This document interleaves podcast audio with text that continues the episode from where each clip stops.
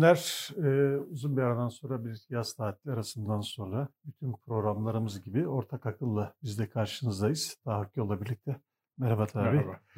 Evet uzun bir araydı ama e, tabii yazılarımızla e, anlatmaya olup bitenleri e, anlatmaya, sizlere aktarmaya, sizlerle paylaşmaya e, devam ettik bu süre zarfında ki e, çokça önemli olay yaşandı Türkiye'de e, hala da yaşanmakta. Tam programlarımızın başladığı hafta yeniden olayların yoğun olduğu, siyasi olayların bilhassa yoğun olduğu, siyasi girişimlerin, hamlelerin çokça konuşulduğu bir haftanın e, içerisindeyiz ve öyle bir gündemde de karşınızdayız. E, hep söylüyoruz ya tabii yani Türkiye'de e, konu sıkıntısı. Maalesef kar- iç açıcı bir gündem bulamıyoruz diye de Evet ayrıca yani. da ayrıca da öyle bir şey. Şimdi e, aslında iç açıcı olma ihtimali olan bir gündem var bir yandan. Evet. Sayın Kılıçdaroğlu, Cumhuriyet Halk Partisi Genel Başkanı başörtüsü konusunda bir girişimde bulundu ve özetle dedi ki yani biz de zamanında hatalar yaptık, yanlışlar yaptık ve bunlar için de bu yanlıştan da dönüyoruz mealen. anlaşılabilecek bir girişimle başörtüsünü tümden bir tartışma konusu olmaktan çıkaralım, kaygıları giderelim. Yarın iktidar değişir, bilmem ne olur, kazanımlarımız geri gider diye kaygılanan kesimler var. Ki doğru kaygı e, bir parça var. E, bütün bunları giderecek şekilde bir yasal düzenleme yapalım diye bir teklifte bulundu. Bu teklifi de Meclis Başkanlığı'na Cumhuriyet Halk Partisi sundu. Mütakiben e, Erdoğan buna karşılık anayasa değişikliği yapalım dedi. Er, Kılıçdaroğlu da bizim teklifimizi kabul et. Anayasa değişikliği paketini de istediğin kadar genişlet. Arkasında bir tuzak yoksa eğer biz ona da destek vereceğiz dedi. Şimdi bu haliyle bir polemik, bir siyasi çatışma gibi görünüyor. Hatta iki liderin fırsatçılığı gibi de e, yorumlanabilir. Siyasette bunlar var. Ama biraz da genel bakacak olursak da siyasi rekabetten bir fayda doğma ihtimali de var. Yani bir Türkiye'nin temel sorunu her ne kadar fiilen artık sorun olmaktan çıkmışsa da e, kalıntıları olabilir, e, probleme dönüşebilir yeniden. Bir temel sorununu müşterek bir şekilde çözmek iki büyük partinin yani farklı görüşlerin bir araya gelerek çözebileceği bir fırsat da ortaya çıkmış görünüyor. E, ne dersiniz? Ee, Mustafa Bey, Türkiye'de e, başörtüsü yasağı ayıbı e, hakikaten çözülmüştü. Hem e, Anayasa Mahkemesi'nin e, özgürlükçü kararları e, ortaya çıktı hem de Danıştay'ın özgürlükçü kararlar ortaya çıktı yeniden bir başörtüsü yasağının gelebilmesi için Anayasa Mahkemesi üyelerinin değişmesi yahut Danıştay ilgili dairesinin üyelerinin değişmesi gibi oldukça çok zayıf bir ihtimal, oldukça çok uzak bir ihtimal söz konusuydu. Bana göre yeniden başörtü yasağı gelebilir, yeniden başörtülü kadınlara insan hakları ihlalleri yapılabilir endişesinden ziyade Kılıçdaroğlu'nu böyle bir teşebbüse e, sevk eder. E, bizzat e, Sayın Erdoğan'ın e, yaptığı başörtüsüyle ilgili CHP yönettiği suçlamalar. E, daha ortada e, bu durum yokken ortada bir başörtüsü tartışması, başörtülere yeniden baskı yapılabilir falan diye somutlaşmış bir olay yokken e, Cumhuriyet Halk Partisi'ne e, katılan e, başörtülü kadınları eleştirerek Erdoğan'ın söylediklerini biliyoruz. Daha önce konu mankeni demişti. E, son olarak da bunlara e, bu, saygısızlıkla suçladı. Sizin e, özgürlüğünüzü sağlayan benim, siz CHP'ye gidiyorsunuz. Bu saygısızlıktır e, diye e, açıkça bunu söyledi ve CHP'yi de samimiyetsizlikle suçladı. Birkaç tane başörtülüyü nereden buldularsa almışlar. Bunlar samimiyetsiz e, diye. Vitrin süsü dedi Sayın, galiba. Efendim? Vitrin süsü dedi galiba. Daha önceki konuşmasında e, vitrin süsü dedi. Şimdi Erdoğan'ın e, konuşmalarında özellikle son 5-6 yılda ekonomi falan kötüye gitmeye başladıktan sonra e, şunu görüyoruz. Muhalefet terörle işbirliği yapıyor. Ezan e, susmayacak, bayrak susmayacak. Kim e, ezanı susturacak? Böyle bir muhalefet mi var Türkiye'de? Kim bayrağı el uzatabilir Türkiye'de? Sanki bütün bunlar tehlikede. İşte camilerimizi yaptılar ki çok şükür asla öyle bir olay olmadı geçmişimizde. Camilere bira şişeleriyle girdiler e, saygısızlık ettiler gibi söylemlerle şöyle bir tablo yaratıyor.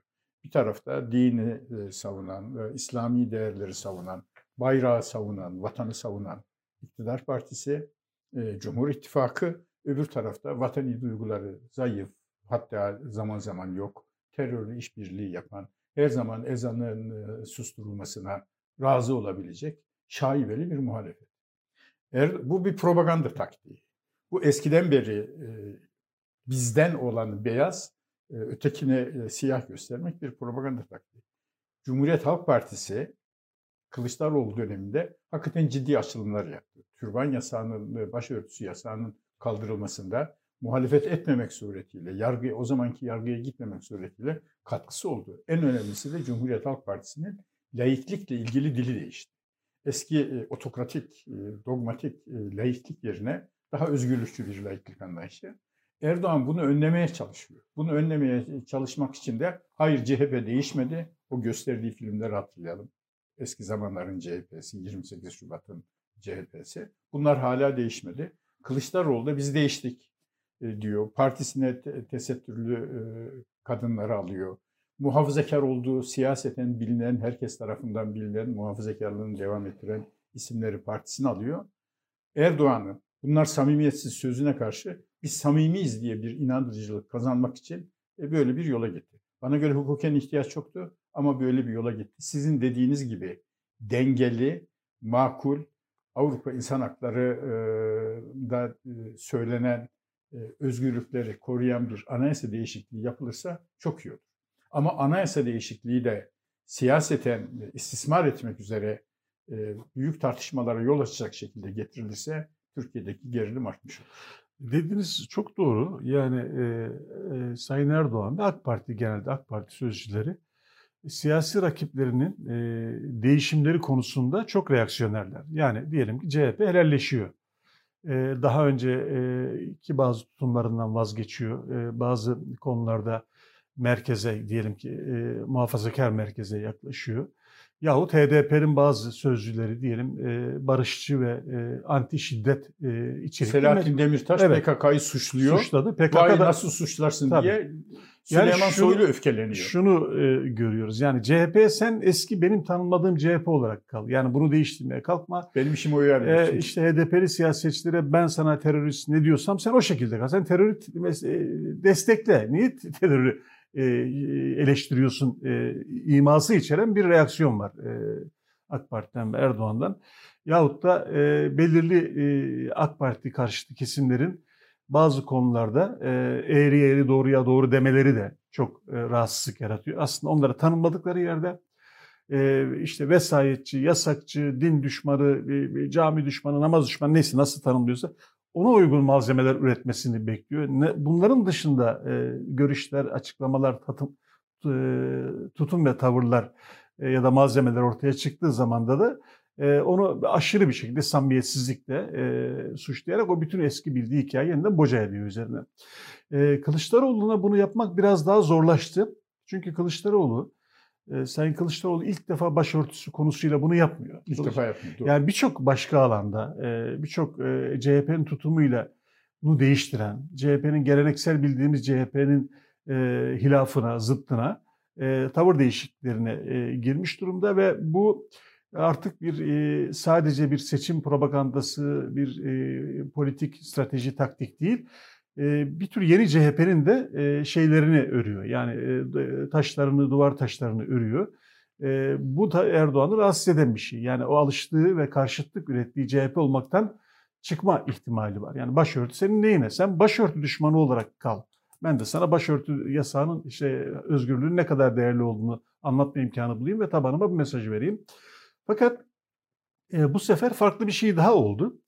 Bir, e, Sayın Kılıçdaroğlu e, tutumunda ısrarcı e, ve kanun teklifini verdi. İkincisi de e, AK Partili siyasetçiler olarak yani çok önemli önde gelen yani AK Parti'nin kurucu babaları diyebileceğimiz isimlerden Sayın Abdullah Gül ve Sayın Bülent Arınç destek verdiler bu girişime. Abdullah Gül e, Elif Çakır'a konuştu bizim gazeteden evet. ve e, destekliyorum. Bu e, yasağı savunan bir... Hatta Kemal Kılıçdaroğlu'nu tebrik etmek lazım. Evet tebrik etmek lazım dedi. Yasağı savunan bir liderin ve partinin bu değişime girmesi kıymetlidir dedi. E, açık bir destek verdi. Arınç yine öyle benzer e, bir destek verdi.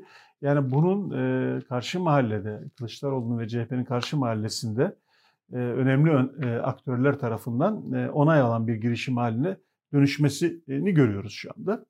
E, toplamda ne olur onu da konuşuruz ama hani sonuçta bir e, bu yasal düzenlemeye gidilir mi gidilmez mi çok iyimser değilim ama e, keşke bu fırsat kapısı aralansa e, ve temel sorunları biz birlikte çözebiliyoruz artık. Yani bir, bir Türkiye'de olan bir şey değil çünkü bu. Yani hiçbir temel sorunda bütün eller aynı anda taşın altına girmez bu ülkede. Girmemiştir. Yani göz göre göre sorunlarımız büyür, derinleşir, çözülemez hale gelir. Aslında bir yerde çok basit bir şekilde müdahalelerle e, bunlar büyük bir sorun olmaktan çıkabilecekken böyle bir rejim sorununa, toplumsal kamplaşma sorununa dönüşür. Başörtüsü de bunlardan bir tanesiydi. Tabii ki çözüldü başörtüsü, fiilen çözüldü.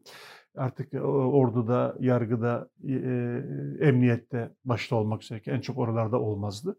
Başörtüsüyle insanlar hizmet verebiliyor, kadınlar hizmet verebiliyorlar ama kaygı da kaygıdır yani sonuçta. Bir kaygı varsa insanlarda, iktidar değiştiğinde ben başörtü sorunu yaşayacağım diye kaygısı varsa insanların onu gidermek de gerekir.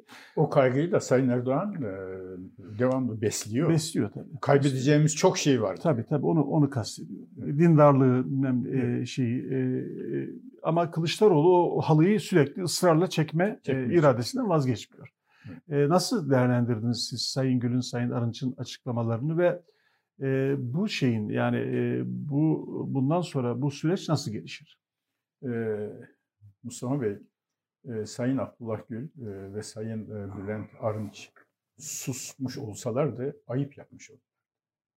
Onların e, şahsiyetine, e, politika hayatındaki duruşlarına uygun bir çıkış yaptılar ve doğru yaptılar. Elbette doğru yaptılar.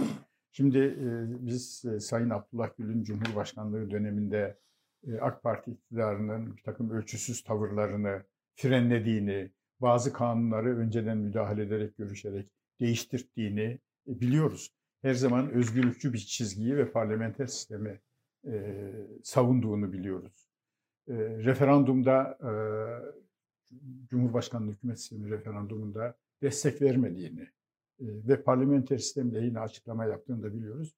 E, böyle bir Abdullah Gül'ün bir devlet adamının bu durumda çok önemli Cumhuriyet Halk Partisi'nin devletin kurucusu Türkiye'deki ana siyasi akımlar, iki siyasi akımdan biri e, Cumhuriyet Halk Partisi'nin böyle özgürlükçü bir çizgiye gelmesi karşısında e, suskun kalmak Abdullah Gül'e yakışmaz. E, doğru yaptı, e, kendisine e, yakışanı yaptı. Sayın Bülent Arınç'ın da e, bu ilk çıkışı değil, zaman zaman e, çıkışlar yapıyor. Ve her çıkış yaptığı konu, yolsuzlukla mücadele gibi, özgürlükler gibi, Avrupa İnsan Hakları Mahkemesi'nin uygulanmaması gibi, yargının e, tarafsız olup olmaması gibi konularda e, Bülent Arınç'ın yaptığı çıkışları hatırlarsak bugün susması yakışmazdı kendisine. Konuşması isabetli oldu. Keşke AK Parti'nin zaten hiyerarşisinin dışında olan bu iki isimden başka isimler de parti içinden başka isimler de bu çıkışı yapsalardı. Ama olacak mı olmayacak mı bilmiyorum. bir de şeyi çok önemsiyorum. AK Parti Adalet Bakanlığı'nda hazırlanan anayasa değişikliği tasarısını nasıl bir tasarı ortaya teklif ortaya koyacak onu da bilmiyorum. O galiba Alevilerle de bir takım hakları içeren bir Erdoğan onun işaretini verdi. Şimdi şöyle niye düşünülmez değil mi? Ee, başörtü sorunu vardı Türkiye'de ve Adalet ve Kalkınma Partisi e, bunun için çok büyük mücadele verdi. Erdoğan çok büyük mücadele verdi ve bu sorunun üstesinden geldi tedricen geldi. Çok da kaşını gözünü yarmadan geldi. Yani böyle bir e, sokak hareketi şusu busu olmadan yani iktidarda olmasına rağmen iktidarının ilk birinci döneminde ilk 10 yılında hatta çok fazla mesafe alamadı ama sabırla ilmek ilmek örerek biraz da topluma da öğreterek yani burada ne sorun var kardeşim yani çok e, demokratik usullerle bir sorunun üstesinden e, geldi AK Parti. Şöyle düşünmek gerekmez mi? Yani benim başardığım, benim üstesinden geldiğim bir soruna CHP de geldi. CHP de aynı noktaya geldi deyip bunu satmak da var. Hani siyasi anlamda satmak da var. Ee, yani nasıl Sayın... Siyasi olgunluk bunu gerektirir. Tabii. Nasıl Sayın Kılıçdaroğlu bir e, bir şekilde Erdoğan'ın altına halıyı çekmeye çalışıyor. Sen de halıyı böyle çek altından. Tamam kardeşim. Bu da bir adımdır. Geç de olsa anladılar diye. Geç de olsa gel bunun altına imza at. Ben sonuçta benim başlattığım, benim tarihsel olarak doğru durduğum bir e, sürecin e, meyvesi bu ve bunun altına imza atıyorsan tamam bak ben o imzayı da aldım senden. Yani E, zoraki olmadı. Sen de bunu onayladın. E, ve bu da Türkiye için hayırlı bir şey oldu. Ve biz topyekun hepimiz birlikte bir sorunu tarihe gömdük demek varken e, o sorunun bir kapağı açık olsun. Kaygılananlar kaygılanmaya devam Şimdi tekim Sayın Erdoğan ilk dünkü açıklaması böyleydi. Bilmiyorum bundan sonra devam edecek mi? Zannediyorum eder. E, o kaygıyı arttırıcı, bunlar samimi değil, bunlar yalancı, bunların gizli gündemi var temalı bir e, mukabelede bulundu. Yani hala tabanına ya da başörtüsünden kaygılı olan insanlara burada tehlike var. Ben teminat benim e, şeyini, pozisyonunu terk etmiyor. Hatta Erdoğan. sizin e, başörtünüzün üstündeki yasağı ben kaldırdım. Siz nasıl CHP'ye gidersiniz? Tabii tabii. o saygısızlık diyor. Tabii onu adı diyecek deme ihtimali yüksek. Umarız demez. Yani hala biz iyimser bakmaya devam ediyoruz. Dedi bu söylediğimi. Dedi. Dedi devam etmez diye umarım yani, söylüyorum. Ama normalde hani biz şimdi muhalefetle bazen suçluyoruz. Bazen değil sık suçluyoruz. Vizyonsuzlukla. Yani nedir vizyonsuzluk? Türkiye'nin temel sorunlarında, temel meselelerinde e, farklı bir fikir ve çıtayı farklı yere koyma konusunda muhalefet zayıf. E, şu veya bu sebeple. İnşallah yeni başladılar, yeni bir evet. program çalışması. Ama aynı vizyon problemi bu şimdi e, belli konu iktidarda da var. Yani bu da bir vizyon fırsatı. Öyle mi? Tamam getir kardeşim. Ben bir sorunu el birliğiyle çözüyorum. Yani bu e, Kılıçdaroğlu'na yazmaz ya da Kılıçdaroğlu'na yazdığından daha fazla Erdoğan'a yazar. Erdoğan'a e, lehine bir şey oldu. Eğer siyasi olarak da düşünülüyorsa ki düşünülmesi de normal. Yani bu da yanlış değil tabii. Siz ne dersiniz bilmiyorum. Yani tabii ki siyasi partiler bir takım fırsatlar için, bir takım e, genişleme imkanları, oy almak için fırsatları değerlendirirler. Bu yanlış bir şey değildir. Zaten demokrasinin de bir işleme yollarından biri de budur. Tabii. Ya partiler baskıyı görürler, e, genişleme alanlarını görürler, oy potansiyellerini artırmak için fırsatlara bakarlar ve Sadece siyasi gerekçelerle de bu hamleyi yapar. Çok içselleştirmese bile bazen siyasi gerekçelerle bunu yapar. Bu da yanlış bir şey değildir. Yani velev ki Kılıçdaroğlu'nun ki samimi olsun olmasın o açıdan söylemiyorum. Samimi ya da gayri samimi. Bir fırsat e, demokrasinin, demokratik rekabeti bize bir fırsat sunuyor. Bu Kürt meselesinde olabilir, yarın bir gün eğitimde olabilir, dış politikada olabilir, e, bir sürü başka alanda olabilir. Çünkü Türkiye'nin bir tek sorunu başörtüsü hatta başörtüsü sorunlar listesinin başında değil şu anda. Çok aşağıda. Evet. Hiç hatta Türkiye'nin sorunları deyince artık söz konusu Ama bir model ekonomi sonra terör. Değil. Evet bir model olabilir. Onu bu şekilde çözmek yani bu son bir final bir e, yapmak bir model olabilir diğer sorunların çözümü için. E, Mustafa Bey bu bir e, siyaset tarzı. Yani e, literatürde de var. Çatışmacı bir siyasetle e, partiyi e, götürmek veya iktidardaysan e, ülkeyi yönetmek veya uzlaşmacı e, bir siyasetle partiyi götürmek veya iktidardaysan e, ülkeyi e, onunla yönetmek. Sayın Erdoğan'ın dili ilk 10 yılda aşağı yukarı 2011 yılına kadar bunu birçok akademik araştırmalarda da 2011 yılının dönüm noktası olduğu belirtiliyor. Uzlaşmacı bir dili var. Mesela faiz hayatın gerçeği diye konuşuyor. Baykal'la çok iyi temasları var. Erdoğan'ın yasağının kaldırılmasına Cumhuriyet Halk Partisi'nin evet. e, meclisteki desteğiyle e, meclisten e, karar çıkarıldı. Evet. Erdoğan'ın da o zaman e, hiç kimseye böyle e, hain, alçak, terör işbirlikçisi, dış güçlerin adamı falan dediği e, vaki değil. Evet. 2011'den sonra e, çeşitli e, sebeplerle Erdoğan'ın hem parti içerisinde Abdullah Gül gibi, e, Bülent Arınç gibi e, Ali Babacan gibi isimlerin etkisini azaltarak hem e, iç politikada sert bir dil kullanarak e, bir e, başka farklı kulvara girdiğini görüyoruz. Şimdi sürdürdüğü de o. Düşünüyor ki kendisi İslam'ı savunan, bayrağı savunan, vatanı milleti savunan ama bunlara zarar verebilecek olan bir muhalefetin karşıda fırsat kolladığı bir tablo çizersem kendi tabanımı stabil hale getirebilirim, sadakat sağlayabilirim bu tuttu da yani hala e, AK Parti'nin evet, bunca e, ekonomideki, dış politikadaki, yolsuzluklardaki bunca vahim e, tablolara rağmen AK Parti'nin hala yüzde otuz gibi bir rakamın civarında tabanını koruyor olmasında bunun büyük etkisi var. İşte bunu takip etmek için CHP'yi, bunlar eski CHP, bunlar işte başörtüsü düşmanı falan görüntüsünü yapıyor. Ortaya çıkan esas vahim tablo şu tipik bir az gelişmiş ülke, yeni daha kibar tabirle gelişmekte olan ülke problemi. Problemlerinin çözümünü programa bağlayamayan, müzakerelerle programa bağlayamayan, hatta problem olmayan konuları bile problem yaparak kavga eden ülke. Evet. Şimdi bu bizim, maalesef o öyle bir görüntü bu, var. Hayır görüntüden ziyade hakikat bu. Yani hakikat, bizim bütün e, doğru tem, görüntüden ziyade. Bütün temel meselelerimizde tam olarak bu dediğiniz vardır. Yani Türkiye'nin hani çözül Türkiye'nin çözülemeyecek meselesi yok diye beylik bir laf var ya. Doğru bir laf aynı zamanda.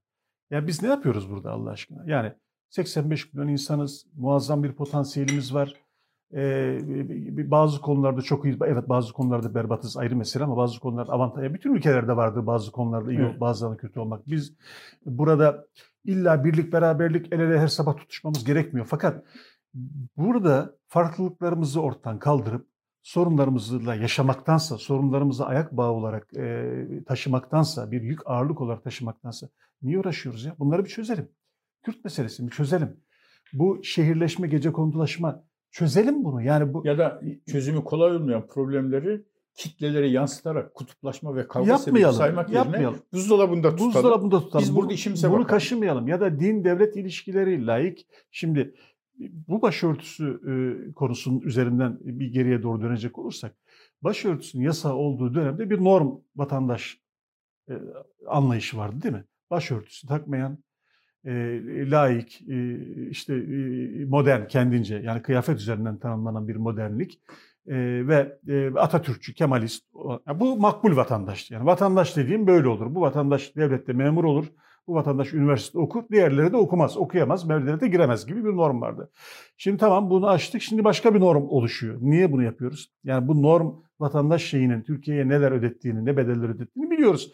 Bunu yaptığında bir başka kesim mutsuz olacak. Kendisini layık Kemalist tanımlayan kesim. Yani layıklık Kemalizm e, bana uygun değil ya da Kemalizm diye bir görüş mü kaldı? Olabilir. Yani bana göre bana göre de Kemalizm bu, bu bugünün görüşü değil ama kendisi öyle tanımlıyor. Hatta Kemalist diye kendini tanımlıyorsa Kemalizmden de haberdar değil. İsmet Paşa Cumhuriyet Halk Partisi'nin 1953 kurultayında parti programına Atatürk'ün emriyle konulmuş olunan Kemalizm kavramını çıkardı. Tabii. Onu çıkaran İsmet Paşa. Niye?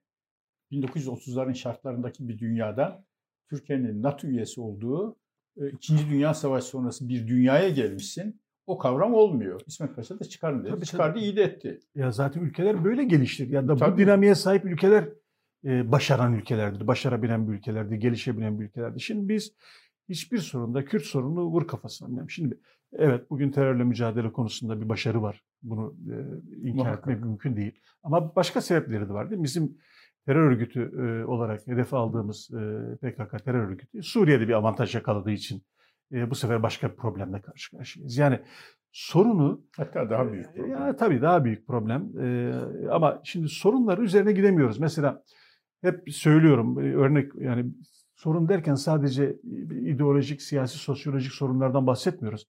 Mesela şehirleşme de büyük bir sorun. Türkiye şu geride Çok kalan 20 yılda inşaata en büyük kaynağı aktardı değil mi? Kaynakların en büyüğünü inşaata aktardı. Bugün e, oturalım, e, bakkal hesabı yapalım. Deprem dayanıklı, dayanıksız binalar sorununu çözebildik mi? Evet. Hala depremde ölme riskimiz var mı? Hala büyük bir tehlike mi? Yani düşünün, bu kadar büyük kaynak harcıyorsun inşaata ve senin e, bina stokun hala depreme dayanıksız. Şimdi bu olmaz. Yani sorunları çözmek derken böyle bir bakış açısı. Yani e, eğitimde e, başka türlü, e, şehirleşmede başka türlü, Kürt meselesinde işte din devlet ilişkileri başörtüsünde başka türlü. Bunu yapabilen bir ülke değil Türkiye ne yazık. Yani birçok özelliği var bu insan bu ülkenin. Fakat bir araya gelip bir sorunu çözme konusunda e, bir kabiliyetimiz yok. Şimdi bunun e, kırılma inşallah bu mahkus hali kırılır diyorum. İyimser değilim ama iyimserliğimi koruyorum. İnşallah. Evet. E, Şimdi biraz önce 2011 yılından bahsettim küresel refah indeksinde 15 gün önce açıklandı. Türkiye 2001 yılında dünyada 66. sırada. Bu çok iyi bir sıra. Türkiye dünyada üst gelir grubuna e, girmiş, gelişmiş ülke olmaya doğru yöneliyordu. İşte o dinamikledir ki e, Sayın Erdoğan e, iktidarı 2011 yılında 2023 yılında Türkiye 10 büyük ülke arasına girecek. 500 milyar dolar ihracat yapacak kişi başına gelir 25 bin dolara çıkacak diye açıklamıştı. O dinamik devam etseydi hiç olmazsa onun üçte ikisine, dörtte üçüne ulaşabilir. Ama bugün 9 bin dolara düştü. 12 bin dolardan 9 bin dolara düştük. küresel refah indeksi sıralamasında da sıramız 2001 yılındaki 66. sıradan 2021 yılında 93. sıraya düştü.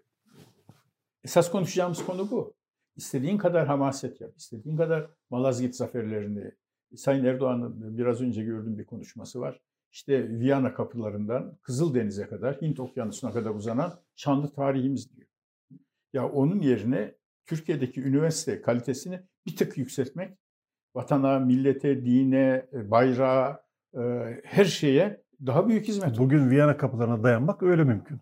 Bugün, Ve bugün dayanmak istiyorsan ha, yani bilimle, akademiyle, teknolojiyle davranacaksın.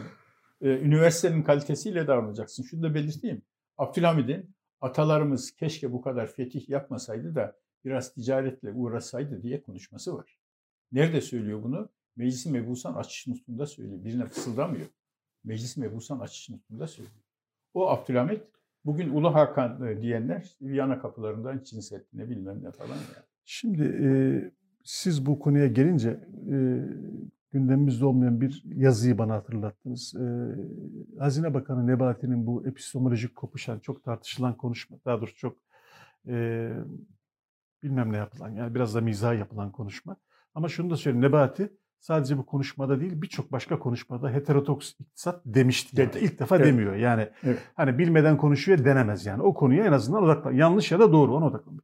Şimdi o konuşmanın e, oturumlarını izleyen, oraya bir sürü uluslararası yani Sayın Nebati'nin sunum yaptığı toplantıya birçok uluslararası iktisatçı gelmiş. Aralarında heterodoks iktisatçı yok. Yok. Ee, Dünyada heterodoks Ama Ercan Uygur bir yazı yazmış. E, iktisatçı Ercan Uygur. O yazıyı okumanızı tavsiye ederim. Ben okumadım. Yani mutlaka tavsiye abi. ederim. Yani heterodoks başlıklı bir yazı. Başka bir kelime de var. Orada bir iktisatçının adını şimdi bilemeyeceğim bir iktisatçının e, görüşte orada bir konuşma yapmış adam. Bir önemli bir iktisatçı olduğunu söylüyor. Ercan Uygur da Uluslararası İktisatçılar bilmem ne e, kuruluşunun danışma kurulunda. Hmm. Ve bu vesileyle öğrendim ki uluslararası 7 tane heterodoks iktisat kurumu var. Fakat bunlarınki Marksist, feminist, öyle, alternatif öyle. şeyler. Yani marjinal. bizim yani marjinal şeyler. Tamam. Faşist bir kısmı da faşist. Ayrı tutuyoruz onları. Şimdi orada o iktisatçı diyor ki hani Türkiye için iyimser olmaya çalışıyor. Ee, artık diyor bu hani klasik sanayiyle kalkınamaz Türkiye diyor. Ki artık biz sanayiye bile tam ulaşamadık yani. Tabii. Ne yapmak lazım diyor. Bilgi teknolojilerinde gelişmek lazım diyor. E, fakat diyor görüyorum ki diyor Türkiye'nin beşeri sermayesi yok. Ya, aa, eğitiminiz işte. eğitiminiz çok zayıf. E, bilgi teknolojileri konusunda bir vizyonunuz yok. Mealen söylüyorum bazılarını. E, tam yazıyı aktarmış olalım ama e, ve devamında e, Türkiye'nin patenti yok ya Patent işte. alamıyorsunuz diyor. Bir umut e, diyor. Hani bu bilgi teknolojilerine ulaşmak için e, Anadolu kaplanları, Anadolu kaplanlarından da diyor senelerdir ses yok. Yani o da yerinde durdu. Şimdi aslında adam yani inşaata yönetirsen böyle oluyor işte. He, adam aslında dostça söylüyor. Dostça söylüyor. Yani tabii. muhtemelen normal şartlarda Sayın Erdoğan'ın mandacı iktisatçı diyebileceği bir e, yabancı bir iktisatçı. E, bizi dış güçlerin oyunu diyebileceği birisi ama adam Dost acı söyler kabilinden. Yani yolunuz bu. Yani heterodoks yapın, ortodoks yapın, ne yaparsanız yapın. Yolunuz bu. Fakat bu yol için gerekli materyaller sizde yok. Yani başarabilir misiniz? Başar yani işte bir zaman diyor e, Güney Kore ile Brezilya birlikte yola çıktı. Brezilya başaramadı, Güney Kore başardı. Şimdi siz evet başarabilirsiniz belki ama bunlar şart. Yani şimdi bilgi teknolojisinde yoksun beşeri sermaye yani yetişmiş, nitelikli dünyaya rekabet açabilen, Viyana kapılarına gidebilen e, kafaların yok diyor. Yani mealen söylüyorum. O kafaları da Boğaziçi Üniversitesi'nde eziyoruz. Ha, onları da onlara gidene de zaten cep telefonu için gidiyorsunuz diyor Sayın Erdoğan. Şimdi çok etkiledi beni çok, bu tespit. Keşke, bakayım, çok önemli. Keşke sunumunun tamamına ulaşabilsek. Belki Ercan Uygur onu da şey yapar. Özetin özetini aktarmış o. Şimdi nereden geldik buraya dediniz ya e, refah endeksinde 66'dan 93'e düştük. Tesadüf mü? Değil. Biz aynı zamanda tabi e, hukuk endeksinde, şeffaflık endeksinde, ifade özgürlüğü endeksinde ve benzer endekslerin tamamında da işte 60-70'lerden 110'lara 120'lere düştük aynı zamanda. Ben bir örnek vereyim. E, World Economic Forum ne kadar önemli yani Dünya Ekonomik Forumu ne kadar önemli bir kuruluş olduğu belli. E, Yazı bu arada T24'te. Ercan Uygur zaten orada köşe yazıyor. Ha. E, böyle çok akademik yayınları da var. World Economic Forum'un 2020 e, raporuna göre Türkiye eğitim kalitesinde 111. sıraya düştü. Şimdi 2011 yılında diyorsun ki ben 25 bin dolar ihracat yapacağım. E, ben fert başına milli geliri e, pardon 500 milyon dolar ihracat yapacağım. Fert başına milli geliri 25 bin dolara çıkaracağım. Bu eğitimle bu mümkün mü? Mümkün olmadığı aşikar. Boğaziçi Üniversitesi'ni e, ezerek e, rektör atamalarında e, re, atadığın rektörlerin önemli bir kısmının bir tek bilimsel araştırması e, uluslararası indekslerde yayınlanmamış insanlardan 75 rektörün seçerek. 75 rektörün hiç uluslararası siz yazdınız mı evet, defalar? Evet. Hiç uluslararası atıf araştırması şey... yok. Şehir Üniversitesi'nin kapısına kilit vurarak 25 bin dolara çıkmak mümkün olmadı işte. Mühim esas vahim de şu, bu görülmüyor. Yani hala Viyana kapıları, hala işte bir alalım düşmandan eski yerleri. Evet. Hala bu, eğitimde neredeyiz? Cumhurbaşkanı bunu söylemiyor. Üniversitede kalitemizde biz neredeyiz? Cumhurbaşkanı bunu söylemiyor. Rektör atamalarında niye e, akademik kriterler yerine siyasi kriterler kullanılıyor? Bilmiyoruz. Daha e, tatsız olanı şu tabi 2011'lerde Türkiye'nin yaş ortalaması 29 hemen altıydı ve 29 idi. Genç nüfusumuz. Genç nüfus. Şimdi 32 33'e çıkmaya başladı. Yaşlanıyoruz. Yani köşeyi dönmeden, üretmeden, e, para kazanmadan, e, e, gayri safi milli hasılamızı artırmadan yaşlanmaya başlıyoruz. Bu yaşlanma sosyal güvenlik e, maliyeti, bir, bir muhalefetin ulufe dediği sistemin gücü yani popülist politikaların ikamesini beraberinde getiriyor. Yani üretmeden tüketen bir topluma doğru dönüşüyoruz. Kaldı ki bu son kriz yani pandemide yaşanan kriz ve Türkiye'nin seçimle bağlan, bağlanması bu krizme popülizm yarışını zaten zirveye çıkardı. Yani tarihte olmamış bir popülizm şu anda görüyoruz. Evet, evet. E bir yandan da yok mu yani asgari ücret vermesin vereceksin tabii. Yani bu kadar enflasyon insanlar ezilirken onu da vereceksin veya ücretleri artıracaksın veya borçları affedeceksin veya KKM'ye e, vermek zorunda kalıyorsun. Tam olarak e, bütçe disiplini dağılmış durumda. Her ne kadar bütçe rakamları e, en azından o kadar sapmış görünmüyorsa da ileriye doğru büyük faturalar şu anda yazılıyor Evet. Şimdi e, çok önemli bir konuya değindiniz. Bunu teyiden yine bu iktidarın e, belgelerinde bir e, örnek vereceğim. 11. Kalkınma Planı, 5 yıllık 11. Kalkınma Planı e, gecikmeli olarak Temmuz 2019'da yayınlandı. Orada diyor ki Türkiye'nin büyümesi 5 puan. Bu 5 puanın ikisi tüketimden geliyor. Bu 5 puanın ikisi inşaattan geliyor. Sadece 1 puan üretimden geliyor. Siz biraz önce dediniz ya tüketim diye. Nasıl e, tüketimi arttırdık biz böyle? Kredi garanti fonu neydi? Tabii tabii kredi garanti fonu. Tabii kredi kartlarının e, şişirilmesi neydi? 420 e, milyar dolar dış borç içeride hangi yatırımlara gitti, nereye gitti? Merkez Bankası'nın 180 milyar doları ne için harcandı? Piyasada doları ucuz tutmak, yani tüketim için harcandı. Bütün bunların konuşulması lazım. Ama bütün bunları konuşmak yerine neyi konuştuğumuz belli. Yani bazen emin olun kahroluyorum. Tipik bir az gelişmiş ülke tarzı. Kavgaları yoğun, ama rasyonel programları zayıf kalan bir ülke. Bu e, e, Türkiye'nin belki şeyi bu. Yani AK Parti iktidarının ikinci on yılı. İkinci on yıl. Hadi ikinci on yılın tamamı demeyelim ama özellikle başkanlık e, sistemi dönemi tamamen bu bundan 2014-2015'ten sonra evet, hızlandı. Buna başladı. E, o e, yani merkez yönetim, otoriter yönetim, e, Erdoğan'ın daha çok tek karar verici olma eğilimi, e, onun üzerine bir şahsın üzerinde taşınmaz bir yük, ağırlık oluşturdu Türkiye'de. Büyük kayıplar, e, Türkiye için büyük kayıplar aldı. Şimdi insanlar şöyle diyebilirler, yani onu da görüyorum etrafta. Özellikle AK Parti müdafaa saadetinde. Ya dünyanın her tarafında kriz var. Evet bizde de var. E, zaman zaman Sayın Erdoğan'da enflasyon sorunumuz var diyor. Evet. evet. Ama dış politikada süperiz. Dış politikada vurdum. Ya dış politika ekonomiden daha yani şöyle düşün. Yani bu çok basit. Dış politika ekonomiden daha kötü. Daha kötü. Daha kötü. Zaten dış politikası iyi olan bir ülkenin ekonomisi böyle olmaz. Yani evet. bu çok basit bir korelasyon. Çok çok. Yani bu ekonomi kötü mü? Yani o zaman bütün üniteler kötüdür. Ekonomi sürekli kötüyse, arızi bir kötülük olursa başka bir sorun. Ama bizim ekonomik krize girişimiz pandemiden önce Türkiye 128 milyar doları pandemiden önce satmaya başladı. Ve şu anda 203 milyar dolara çıktı o 128 milyar dolar. Yani denetim olmadığı için iktidar gücünü durduracak bir hukuki e, bir e, engel olmadığı için yanlışla ısrar etme imtiyazı var iktidar. Şu anda yanlış devam ediyor. Yarın bir gün iktidarda kalırsa AK Parti kendi üzerine düşecek o yanlış ya da başkası iktidara gelirse o ödeyecek bedelini. Ama top topyekun Türkiye bunu ödeyecek. Şimdi e, bu tablo içerisinde şimdi dış politika daha kötü. Dış politikada girip de karlı çıktığımız bir dosya yok. Çok yani, vahim. Evet. Yani gir, Yunanistan'a bak. Evet, Yunanistan'ı e, bir nevi ayağa kaldırdık. Haklı olduğumuz bir dava üstelik. Hep evet. söylüyoruz programda değil mi? Yani Türkiye'nin en Çok haklı olduğu dış politika ya, dosyası. Evet. Yani Ege'de e, çok haklı olduğumuz bir dosyada sırf hamaset ve içeriye doğru konuştuğumuz için, iç politikaya konuştuğumuz için adamlara dünyaları verdik. Rum kesiminin ambargosu kalktı.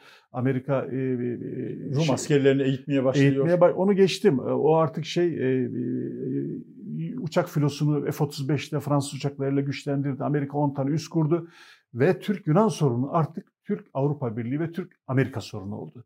Yunanistan şimdi elini kolunu bağlayarak sorununu bunlarla çöz diyebilecek bir rahatlığa kavuştu. E, bu Orta Doğu ülkelerin tamamında iddialarımızdan vazgeçtik. E, yarısıyla ilişki kurduk, yarısıyla ilişki kurmak için sıra bekliyoruz. Yani bunlar e, dış politikadaki bütün bunlar bize o dönem zarfında ekonomide büyük kayıplara yol açtı. Türkiye'nin dış ticaretini daralttı. Türkiye'nin diplomatik olarak avantaj sağlayabileceği, hak ettiği şeylerin de bize düşmanlık e, olarak geri döndüğü için oralarda önü tıkandı vesaire vesaire. O ayrı bir bahis. Ama e, bilelim ki bu kadar ekonominin sürekli kötü, krizde olduğu bir ülkenin dış politikası mutlaka ondan daha kötüdür. Eğitim ondan kötüdür e, falan filan. Yani bu bu ilişki kaçınılmaz bir ilişki, doğrusal bir ilişkidir. Ee, Türkiye dış politikaya yeni başlayan bir ülke olsaydı işte yolunu görmek için biraz deneme falan bu hatalar makul görülebilir. Olabilirdi evet. Türkiye modern e, diplomasi derseniz Tanzimat'tan beri bütün tarihi ele alırsanız diyelim ki Rumeli'ye ilk adım attığımızdan beri Türkiye'nin bu işin dış içinde. politikası var, bir dengesi evet. var. Abdülhamit, Abdülhamit e, Avrupa dengelerinde Almanya'ya dayandı. Biz kime dayanıyoruz şimdi? Var mı? Ya da biz, e, dayanmıyorsak da e, ne, kendimiz ne ikame ediyoruz? Kendimiz yani? Diyebilirsin ne, ki biz dayanmayacağız Sayın arkadaş. Erdoğan'ın e, yine 20 gün önce bir konuşması vardı. Ne doğunun parçasıyız ne batının parçasıyız. Yüksek bir hamaset bu ittifaksız, yalnız kalmış bir Türkiye değil mi? Dışişleri Bakanı Rusya bizim stratejik ortağımızdır diyor. Bir ay geçmeden Lavrov, Rusya'nın Dışişleri Bakanı, Türkiye stratejik ortağımız evet. değildir. Cumhurbaşkanı e, Şankay'a gidiyor. Şankay'a tam üye olmak istiyoruz. Şankay İşbirliği Teşkilatı'na tam üye olmak istiyoruz diyor. Rusya'da e, devlet sekreteri falanca açıklama yapıyor. NATO üyeleri Şankay'a üye olamaz. Ya, olamaz zaten. Yani her kapıdan çevrilen duruma düşüyorsun. Kaldı ki Şangay diye bir topluluk da yok. Tabii yok İnsan, öyle Yani insanlar da bunu bilmiyor. Yani Şangay bir Avrupa Birliği ya da bir NATO gibi bir şey değil. Şangay gayet esnek. E, o yine Doğu'nun, e, Doğu ülkelerinin, e, o Asya ülkelerinin neyse Rusya'da için. Onların böyle bir e, politik bir gösterisinden ibaret. Doğru dürüst bir merkezi yok. Doğru dürüst bir metni yok. En son e, yeni yeni bir şeyler yazıldı. Yani bir ne Avrupa Birliği ne e, şey e, NATO hatta ne OECD.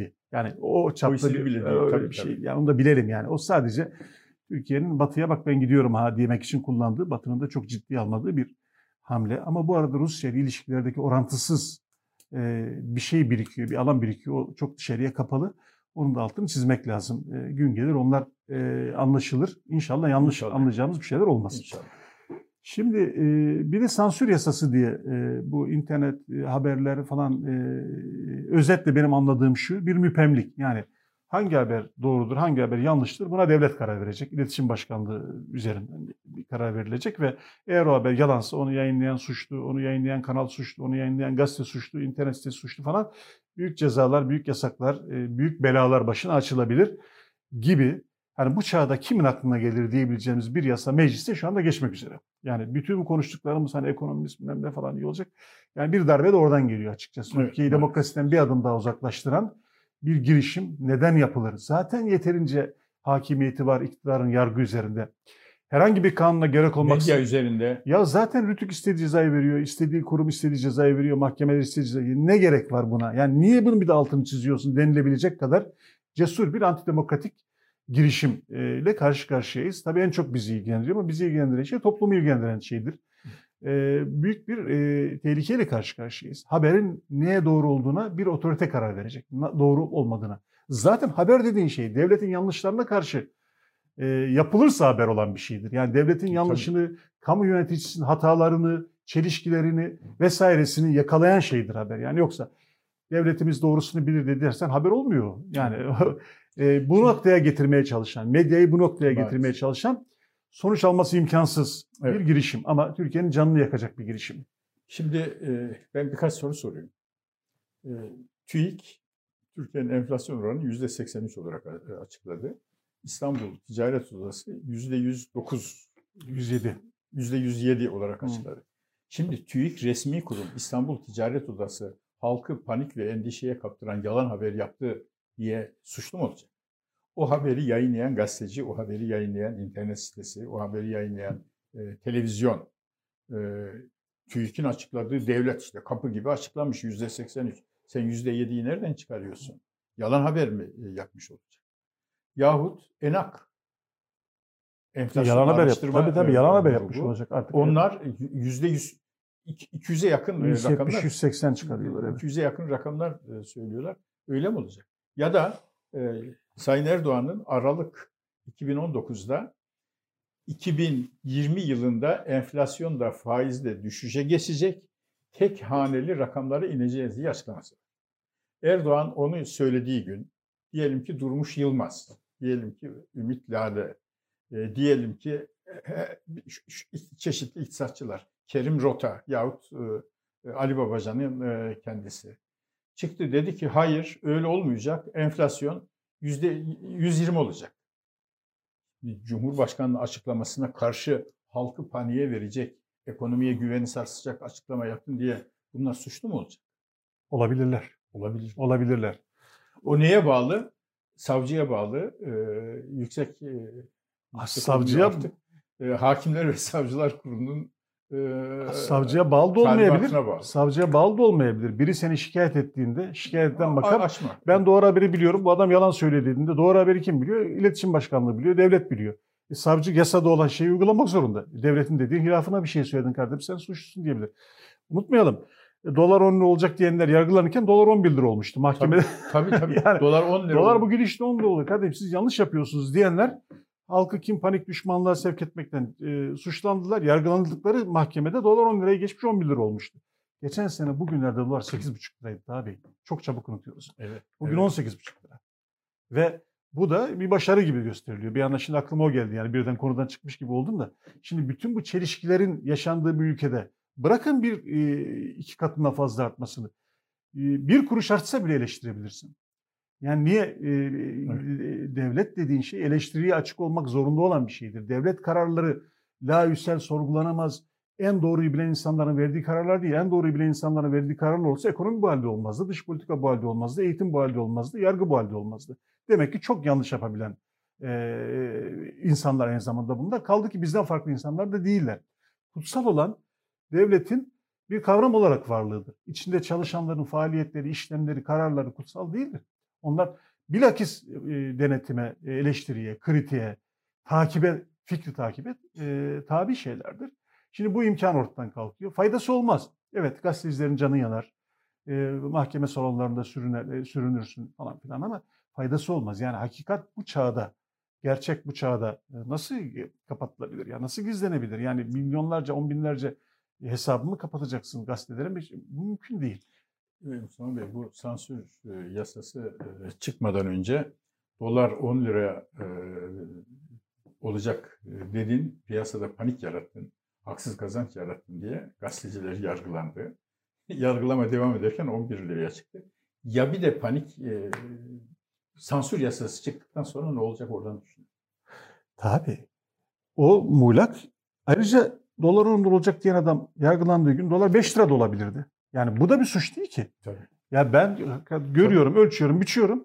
Bir takım insanlar diyor evet bu gidişte bu olacak 10 lira olacak demiş adam. Haklı çıkmış ama haksız da çıkabilirdi. Dolar 9 lira 99 kuruş olsaydı ha işte sen suçlusun mu diyecektik adama. Yani bu bir şeydir. Yani bu bu korkuyu, bu baskıyı, bu denetimi kamu yöneticisi, politikacı, bakan, bürokrat hissetmek zorundadır. Bir de kendi yanlışını görüp düzeltmek gibi bir fırsatı elinde olsun diye. Karl Popper'ın otokratik rejimlerle demokrasileri mukayese ederken çok güzel bir tanım var. Diyor ki hataları o hatalar büyümeden önce e, kendi içinde düzeltebilen tek rejim demokrasidir. Tabii. Niye? Eleştiri. Eleştiri Ama eleştiriye kulak tıkarsan, susturursan hatalar birikir birikir. İşte o zaman e, Dünya Refah İndeksinde 66. sıradan böyle 93. sıraya düşeriz. Brezilya'dan İzmir'e asbestli bir gemi gelecekti. Ha. Ee, eleştiren, e, ayağa kalkanlar oldu. Biz de gazete olarak, ben de köşemde de yazdım. Bir, Evet. sürü, yani bir sürü insan yazdı, sivil toplum örgütleri eylemler yaptılar falan filan. Şimdi başta şu vardı. Ya siz vatan haini misiniz? Ya Türkiye'ye gemi geliyor, o gemi parçalanacak. Türkiye bundan döviz kazanacak. Şimdi bu bir bakış açısı.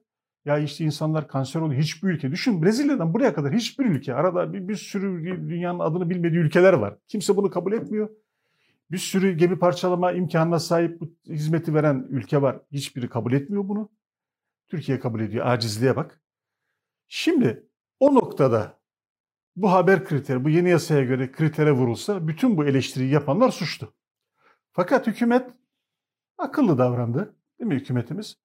Ya şimdi bunu şey yaparsak yani bu çok tatsız bir şey olacak. Hakikaten kanser riski de var. Bir de e, insanlar bunu toplumundan hoşlanmıyor. İptal ettiler. Gemiyi gö- gemi gelmedi Türkiye'ye. Gemi, gemi Türkiye'de parçalanmayacak. Başta e, İyi ki e- eleştiri tabii yapılmış. iyi ki eleştiri yapılmış. Yani bu süreçlerin bir günü yok ki. Ertesi günü var, sonraki günü var. Yani eleştiri dediğiniz şey kanıtlanmak zorunda da değil ama bir günde kanıtlanması beklenecek şey de değil. Dolayısıyla çok örneği var. Türkiye'nin e, Suriye harekatlarından bir tanesi de öyleydi son harekat değil mi? Yani eleştirenler oldu. Tamam terör örgütü var ama bu yolla yapmayalım dendi. Türkiye bu, bu yanlış falan dendi. Ya vatan hainleri dendi. 9 günde Türkiye çıktı oradan. Yani farklı görüş o kadar kıymetli ki iktidarlar için. Yani o kadar kıymetli bir şey ki. Şimdi buna kapıyı kapatan, bunu korkuyla, baskıyla altına almaya çalışmak tabii ki anlıyoruz sebebini. Seçim satı maili, seçim atmosferi yüzünden bu, bu takrir sükun yasası çıkıyor. Bir takrir sükun. Yani tıpkı Cumhuriyet'in kuruluş yıllarında olduğu gibi. Şimdi seçim zamanında bir e, yeterince propaganda üstünlüğü yokmuş gibi iktidarın bir de buna bir katmerli bir üstünlük daha sağlamak maksadı taşıyor bu. E, ve e, bu açıdan bakıldığında da iktidar açısından tablonun iyi olmadığını gösteren bir e, başka semptom benim için. Böyle günün e, yahut karşılaşılan e, sorunların e, telaşı e, karşısında e, karar almaya Atatürk'ten bir örnek vereceğim. E, Atatürk e, Nutuk'ta e, Kazım Karabekir, Ali Fuat Cebesoy, e, Rauf Orbay gibi milli mücadele kahramanlarının kurduğu terakkiperver fırkayı en hain dimaların kurduğu parti olarak niteliyor. Çünkü Atatürk Şeyh Said isyanını bu mu- muhalefet partisinin kurulmasından cesaret alarak isyanın olduğunu söylüyor ve diyor ki ileride tarihçiler Şeyh Said işte bu o, hainane parti kuruluşundan cesaret alarak e, patladığını söyleyecekler. İsmet Paşa'nın e, 1960'larda e, yaptığı bir konuşma var. Orada diyor ki o partiyi kapatmakla hata ettik. Muhakkak. Türkiye seneler Şimdi kaybetti. Atatürk işin ateşi içinde yaşarken öyle konuşuyor. İsmet Paşa olaylar bitip laboratuvar gibi dönüp yaşanmışlara baktığında diyor ki e, Terakkiperver Fırka Partisi'ni kapatmakla hata ettik. Onlar da bizim vatansever arkadaşlarımız. Evet. İşte onun için demokrasi ateşli e, ya krizin ateşi e, har har har yanarken eleştiriler yaparak söndürme e, mekanizması. Onu çalışmaz hale getirince yangını. Söndüremezsin. Tekrar tekrar da yanıyor sonradan. Evet biraz e, e, konular birbirini Şu kovaladı. şeyi bir kısaca e, olsa e, konuşalım. E, Sayın Mer- Meral Akşener'in çıkışı e, ve Evet, altılı e, altılı masa. Tabii bütün bu konuştuklarımız altılı masa ile ilgili konular. Çünkü yani bu kadar sorun olan bir ülkeye değişim için ne vaat ediyorlar e, sorusu onların üzerine Evet. her zaman üzerlerinde duran bir soru. E, Sayın Akşener evet. giderek sorunların ağırlaşması e, altılı e, masanın vebalini arttırıyor, sorumluluğunu arttırıyor. Bu kadar sorunların altından kalkılamazsa çok daha kötü şartlarla karşılaşabiliriz. Altılı masada bir böyle sarsıntı falan gözükmüyor. Bu son derece Son toplantı baya bir şey sağladı. Yani toparlanmış, rahatlama iddialı, sağladı. liderlerin altılı birlikteliğe sadakatinin daha altını çizildiği bir görüntü. ortak aday çıkaracağız Evet, diye e, söylediler. Ben Meral Akşener'in biz noter değiliz sözünün ortak aday kararının çıkmasında pozitif etkisinin olduğunu düşünüyorum. Her ne olursa olsun yani bizim vatandaşlar olarak altı lideri söyleyeceğimiz vebaliniz büyük. Sadece birliğinizi sağlayıp seçim kazanmak değil. Esas seçim kazandıktan sonra Türkiye'yi 1980-24 Ocağı'nda Turgut Özal'ın yaptığı gibi 14 Nisan 2001'de Ecevit ve Kemal Derviş'in yaptığı gibi düze çıkaracak. Türkiye yeniden itibarlı, iktisaden dinamik hale getirebilecek bir ülke yapmanın vebali size. Altılı masa. İyi tarafı şu tabii. E, atılması artık geri dönüşsüz bir noktaya geldi. Geldi. Yani bundan sonra hiçbirisi de ben yokum diyemez artık. Diyemez artık. Yani mutlaka mutsuz olabilirler. Bazı pazarlıklarda haksızlığa uğradıklarını düşünebilirler ama geri artık çıkma imkanı olmayan bir şey. Bu e, tersinden okunduğunda e, AK Parti'nin ve Sayın Erdoğan'ın en büyük seçim stratejisi altılı masayı dağıtmak idi. ya da gedik açmak idi. Bu artık imkansızlaşmış gibi görünüyor. E, bu açıdan e, çok değerli gelinen nokta ama politik öneriler, politik artık her bir partinin tek tek harika politikaları var. Onu görüyorum. Fakat altılı masa çok iyi iktisatçı kadroları çok, var. Çok özellikle ekonomide iyiler yani hepsi iyi. Evet. Ee, ama e, ortak bir tını yaratmak e, ki o son toplantının kararlarından bir tanesi de o. Hem geçiş dönemi e, haritası üzerinde çalışacak hem de ortak söylem haritası. Yani Cumhurbaşkanı adayının masayı taşıyabilecek bir ortak söylemle kamuoyuna çıkması konusunda da var. Anlaşmışlar. Babacan onunla ilgili bir tur yapmıştı. Evvelinde de Davutoğlu bunu çok söylüyordu. O çok baskı yapmışlar belli. O yansımış şey. Bu da iyi bir şey. E, masanın değerlerini toparlanması açısından.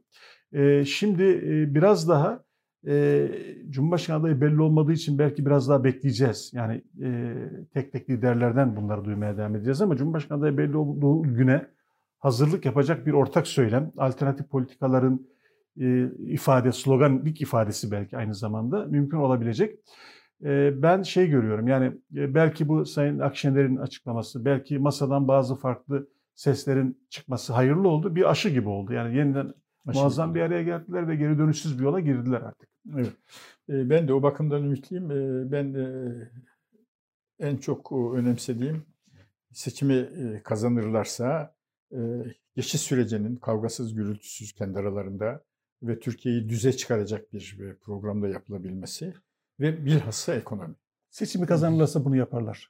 Ben de o kanaatteyim. Yaparlar. Bilhassa e, ekonomide e, böyle e, epistemolojik sapma bilmem ne falan gibi işlere e, itibar etmeyip ortodoks iktisadın, iktisat biliminin prensiplerini e, tam benimsediklerini, görüşmelerinden, kariyerlerinden, e, yazılarından anladığımız iyi bir iktisatçılar kadrosunun e, olmasından e, umutluyum.